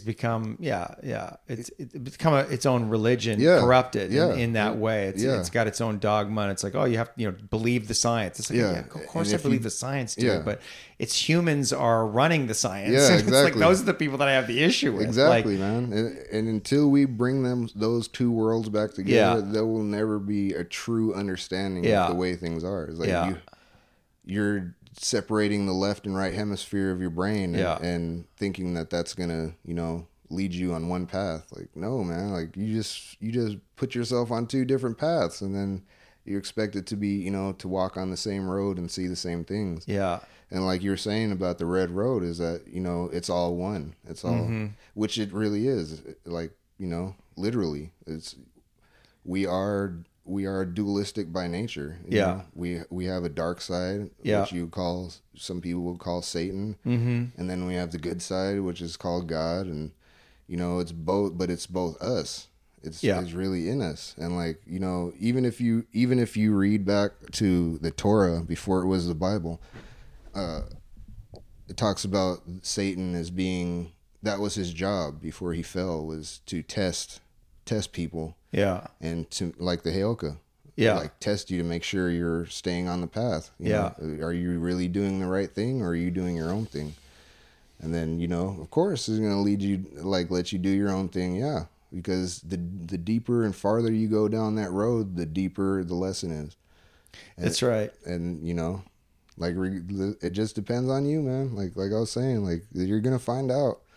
It just depends on whether you choose to look at it or not. It seems like more and more people are looking at it. Yeah. I mean, you know, maybe it's my own selection bias, but I do notice people, particularly in the last 3 or 4 years, coming to God, coming to spirit, like opening up to it. And maybe their path was, like, for me, it was really through ayahuasca. Like, I had some spiritual connection before that, but it wasn't until, like, ayahuasca gave me a direct experience where I felt this unity, like everything is one thing. Yeah. And that having an embodied experience of that, like, changed everything. And it gave me some kind of insight into, like, what I saw as, like, the fundamental nature of reality. Yeah. Right. And so that was the opening, but then that's what actually led me to the Red Road. And now I have very little interest in sitting with ayahuasca because I want the direct experience. I want to just be in the lodge with the hot rocks, and I want to be, in a sense, sober for that experience. But it is heartening to see more and more people talking about God, talking about it openly. Because, you know, like, I think 10, 20 years ago, like, when, you know, you have all these college kids and I was one of them they make fun of religious people. Oh, yeah. They make fun of, and for good reason. There's a lot of crazy religious people out there. But there's something powerful happening, and maybe it's just a sign of the times that society is spinning out of control, or we're coming to terms with, like, the emptiness of materialism and of our worship of ourselves and the ego, and that we're realizing it's like, no, we have to be about something bigger. And so the battle that people talk about, we're in a spiritual war right now. And I think that's true. And whether that's external or it's inside going on inside all of us, definitely going on inside me. I mean, I'm struggling with it every fucking day. Yeah, man. And it's a personal war, man. And it never stops. It never stops. No. No, not while you're here. Yeah. These are the training grounds, man. Exactly. And, man, it gets heavy, man. It gets really heavy. Yeah. But it's all you, though. It's all how you perceive what's coming to you. Yeah. You know what I mean? It's like, this, according to history, this happens every 26,000 years. We go from a dark age to light age. Right. And not the medieval times, but the whole world goes through a conscious change, and being, you know, a living being itself. Yeah. It's also going through its own changes and cycles. And so, you know, we're going through, like, mini cycles on top of, you know, Mother Earth, or whatever you want to call it. This being that we live on and we draw energy from is also, so it goes through its changes every 26,000 years. And right now we're going into the new golden age, which, according to the Maya, you know, it started in 2012, the change started. And then now, like, you know, 10 years into it, we're starting to see, like, things actually starting to form and to happen. And but, like, 26,000 years ago is supposedly, you know, like, when the great civilizations of the world started declining and, you know, disappearing, and all the, you know, we started going into the age of not knowing anything again, and relearning until the point where we evolved to a point where we're in a godlike state, quote unquote, like right now, where we have instant communication to anywhere in the world, and can go anywhere in the world and see anyone in the world, and everything. And now is the point where we roll over into the new golden age, where we're spiritually advanced, you know, and intellectually advanced, and, you know, we move on to a good path. I mean, according to the Earth history, this is, you know, something that happens all the time. It's just, I believe it. It feels, you know, I can only relate it to my own personal experience, but it feel like, I feel the other vision I got on my, the vision I felt like I got on my vision quest the first time was this, I was told like wizardry is real. Oh yeah. Right. Oh yeah, man. And that I have the capacity for it. I mean, I think we all have the capacity for it. Yeah. Some people more than others, and it just said, you know, like, the capacity exists within you. It requires training. Oh yeah.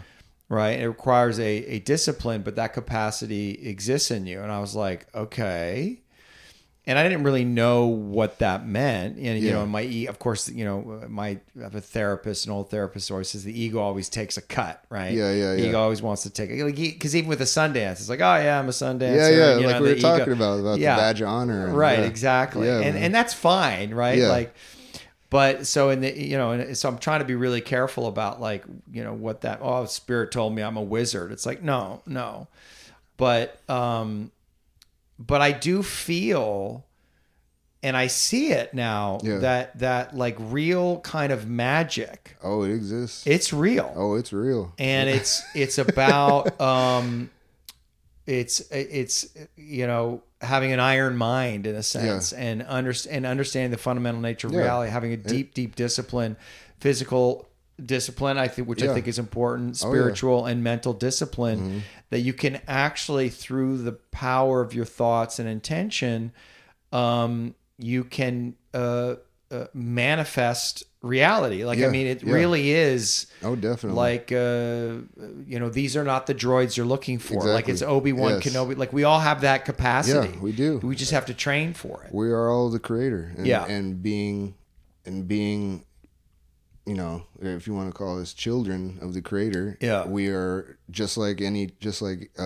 son or daughter that's born to us, you know, they inherit all of everything that is us, because by birthright, you know, they are us. They are a future version of us that's changed a little, but is carrying everything that is in us. And everything that is in our DNA library is now in them. Right. So same thing with the creator. It's like, you know, we are him. So just as separate as you can be from your father is the separation that we have from him, which is nothing. Like, there is no separation. Right. So it's everybody, like you said, it's just more, some people are a little more able to handle and process that kind of information than someone else who might be more, you know, prone to believe in that physical things are the only things that exist. Everything that you could taste, touch, or see, you know, or sense is that's reality and nothing else. Right. But it's always been around you. Like, if some people, like, they take the word magic and they're like, oh, you know, thinking about magicians, but it's prana. It's chi, and that's the same exact thing. It's the same thing. It's just called something different. Right. It's like, just because it's not in English doesn't mean they're not talking about the same thing. It's our natural ability to manipulate the world.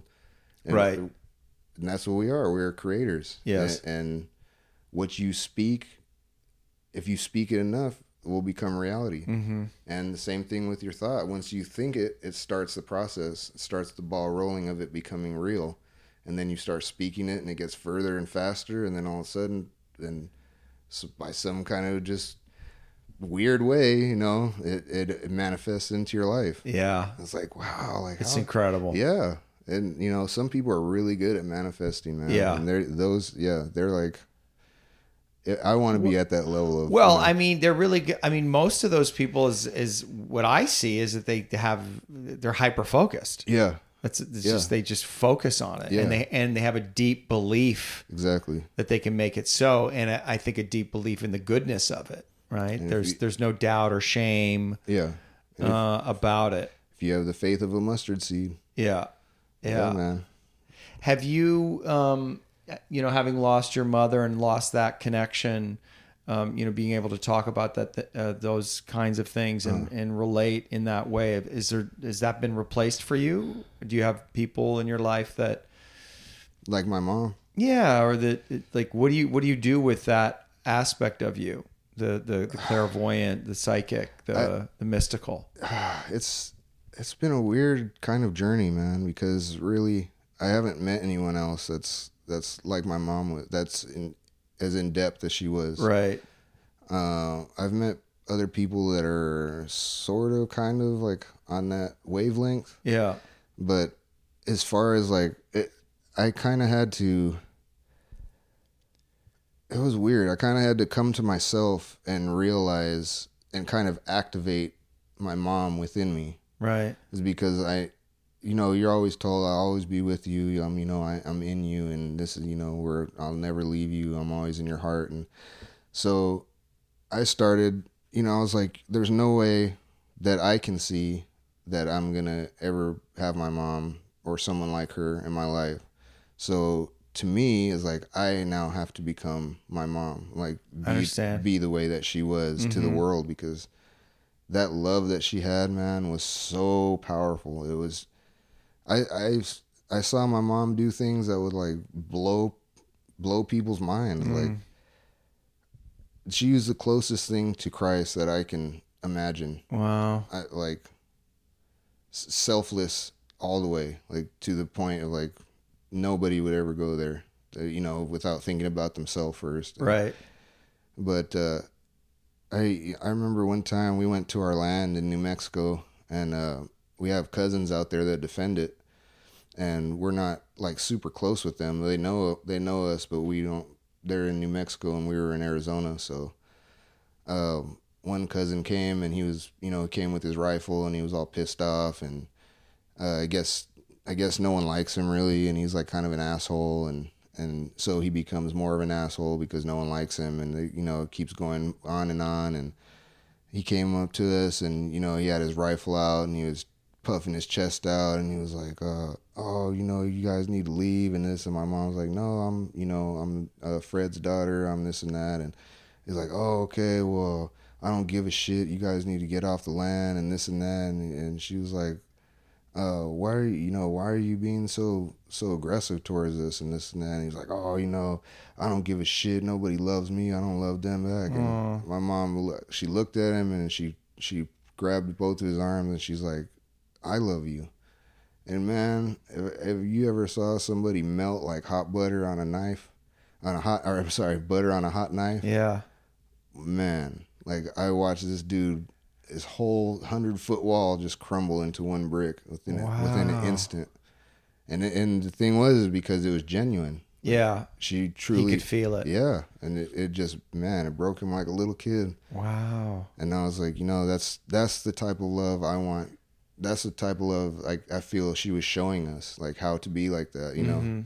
So the only logical way for me to kind of have her close to me still is by... trying to emulate her, you know what I mean? And by doing that, it's something that's in me naturally anyway, being of her. So it was like, you know, I started slowly like trying to, you know, to put myself out there more and to be more giving and open and loving. And as a male, you know, and especially in the way I grew up, you know, in a gang environment and stuff, that was kind of like, that was way foreign, bro. Like, you know, right.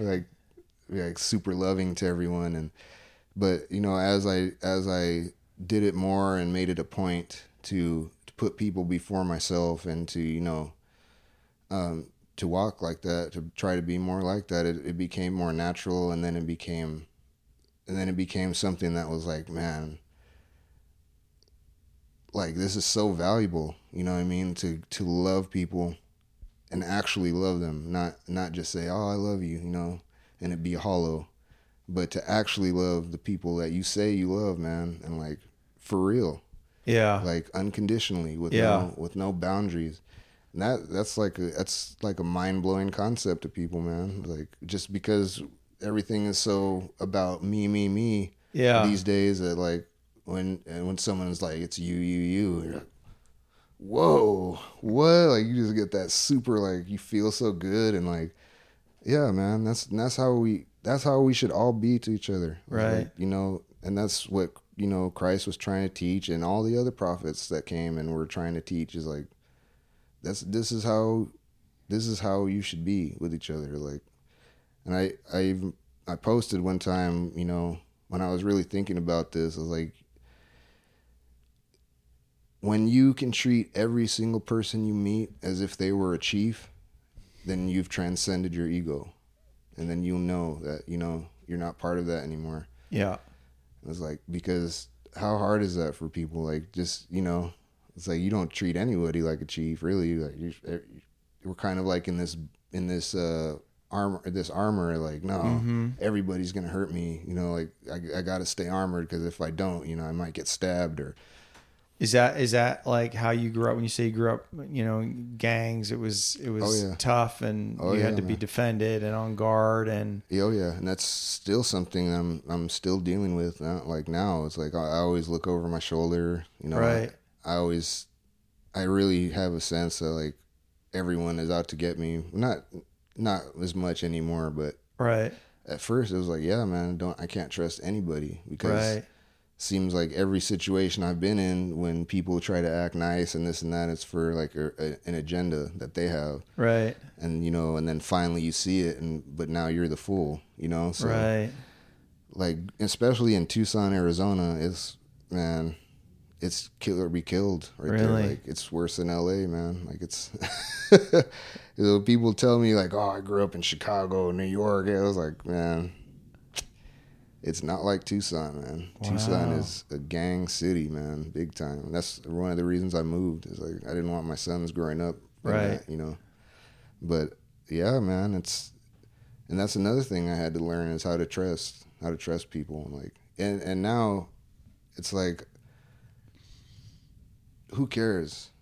Who cares if they do me wrong or anymore? Because I'm not gonna change who I am. Well, they're going to do you wrong. I mean, this is the part of we live in the world with imperfect humans and people are going to betray us. Oh, yeah. You know, man. People are cruel, and whether they're conscious of it or not, or whether it's intentional or not. And, and we can, in those moments, you know, choose cynicism and fuck that. Yeah. And I'm going to continue to defend myself and punish. So or easy. I can accept it for what it is and feel the pain of it, you know, of the disappointment. And it doesn't mean don't, you know, we can have boundaries and be open to the world, you know, the realism of the world, right? Yeah. But to not become cynical and jaded and to keep our hearts open. That, I mean, that's what that's my struggle, right? Yeah. It's like, you know, how do I keep my heart open in a world that's cruel and unconscious and doesn't see me sometimes, you know, or understand me, and without making, and you know, not to make myself a victim of that. It's you know, it's a constant battle every day. Man, and you can see it like in people when they're doing work on themselves and It's like when I met you, man. Like I could see your spirit, man. It's just like, I was like, man, this. Who is this dude? I was like, because you kept coming around, and I was like, this is when you first started coming to the lodge, and I was like, I was like, this dude's vibe is chill, man. Like you just got like a relaxed, like cool, like you're just like you're good, man. You're good with everything, like. Not worried, and I was like, and that's what most people is like. I feel like they've got something they're like hiding. Yeah, with you, it's just like nah, like it's just this is me. And I'm like, cool, man.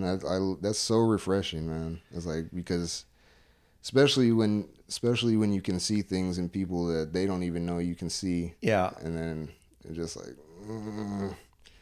Like how, you know, you're supposed to be cordial and everything, but how it's like you're looking at, it's like you see like a wolf with a sheep's mask on, and you're totally like, you're supposed to just be like, oh yeah, we're cool, and at the same time you're like, watch that one. Yeah, no, watch exactly. But like there's those people that you meet and it's just like just instant. It's like, well, I appreciate you saying that, man. I felt, you know, the same way about you. Just like I just got a good vibe off you right away, and I was so happy to when I saw you, because I got up to Sundance early, and I was waiting for Eric. I'm just sitting there and they were late, of course. And you were at Sundance early?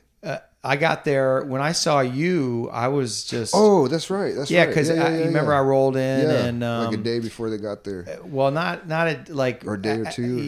Probably like 4 or 5. 6 hours. Right. I thought I got there like an hour, and I was gonna have to hang out for an hour, but then I got there and it was. You know, there was some drama around the camp. Man. You got there right after it happened. And shit was going down, and you know. Hey, man. So when I saw you and your son Jacob, I was like, oh fuck, man, because I didn't know that you were going to be there, and I was just so happy to see you. Me and too. And then when you came into our camp, and it meant a lot. To me, and me too, man. You know, like the connection, and just your just the way you show up and I don't know. There's a I like I said earlier, it's like I'm very inspired, like even in this conversation, and I hope it translates to the people listening. I think it will. It's like, yeah, the depth and the commitment of your spiritual connection, and it's very inspiring to me. And the way you talk about it, it's so simple, so clear. I just feel your passion, and it's awesome. So I'm same to you, brother. Yeah, man, grateful. I'm pretty sure, man, we're from the same soul tribe. Yeah, I feel that because they say that the people that you connect with instantly. Yeah, you already known them before, and you guys came in together, and it's just like a matter of finding each other again. Like, why do we vibe so good? And it's like because we're already, we came in together. Yeah. We came in knowing. Yeah. So that's awesome, man. Like, that's, yeah, I was happy because at that point I was like, man, it was just, nobody was there. Really. Yeah. And I was like, oh God, thank you. Somebody I know. Like, yeah. It's like, man, I mean, it was cool. Like I do know some people there. Yeah. But it was like, I don't know. It was like you said, there was a lot of drama going on. There's a lot going on. It's just, and everybody's probably got their own nervousness or energy, anxiety about what's about to go down. So it's Sundance jitters, man. Sundance jitters, and it's manifesting, expressing itself in all kinds of crazy ways. So golly, it's a lot, man. Yeah, one of the best pieces of advice I got on my first year, man, and I became clear why it was so important this year. Is they told me the first year, they're like, no matter what you do, no matter what you see, no matter what you hear, stay in your prayer. Yeah. No matter what. Yeah, like, yeah. Don't worry about what's going on the outside. Just stay on your prayer. And I was like, man, this year was like, that was like the best piece of advice. Yeah, yeah. Because there was so much going on. It was like, right before you guys got there, man, it was... the cops were there like 3 times. Wow. And, like people, but they didn't, it was weird. Like they came and didn't arrest anybody every time they came. And it was like, out here in the city, man, someone's going to jail. Right, right. The cops show up. But I guess, I think they have different rights or something out there on the actual land. Right. Where they can't, it's not their jurisdiction per se. What? So. Okay. They're tribal police. They're tribal police, I was going to say, yeah. But they're still affiliated with the state. Yeah. So I think there's certain things they can't do. That's what I heard anyways. Like right. They can't tell them because this is Crow Dog's land but man, there's something going on in Crow Dog world this year, man. Well, I guess, he's, he died last year, and it opens up this space for all kinds of power games and, who's in control and who's doing what and what are the rules, and it's a game of, like, we live in Game of Thrones. Really. When the big chief, the king dies, that's true, man. Then there's going to be some chaos, and it feels like that's a perfect analogy. Happening right now, and it's the game of Rhodes. Yeah, it's getting sorted out, which makes perfect sense. Oh my gosh, right, man. That's perfect, bro. Mm-hmm. He was on the Iron Throne, man. Totally. Golly. He was the man. But see, I'm like somebody that's from Dorne. Like I'm like separated from. Right. I'm not part of the mainland. Like right. I know about him. Yeah, yeah. But like, oh man, oh bro, that struggle right after he. Like I've heard and seen so much is like, wow.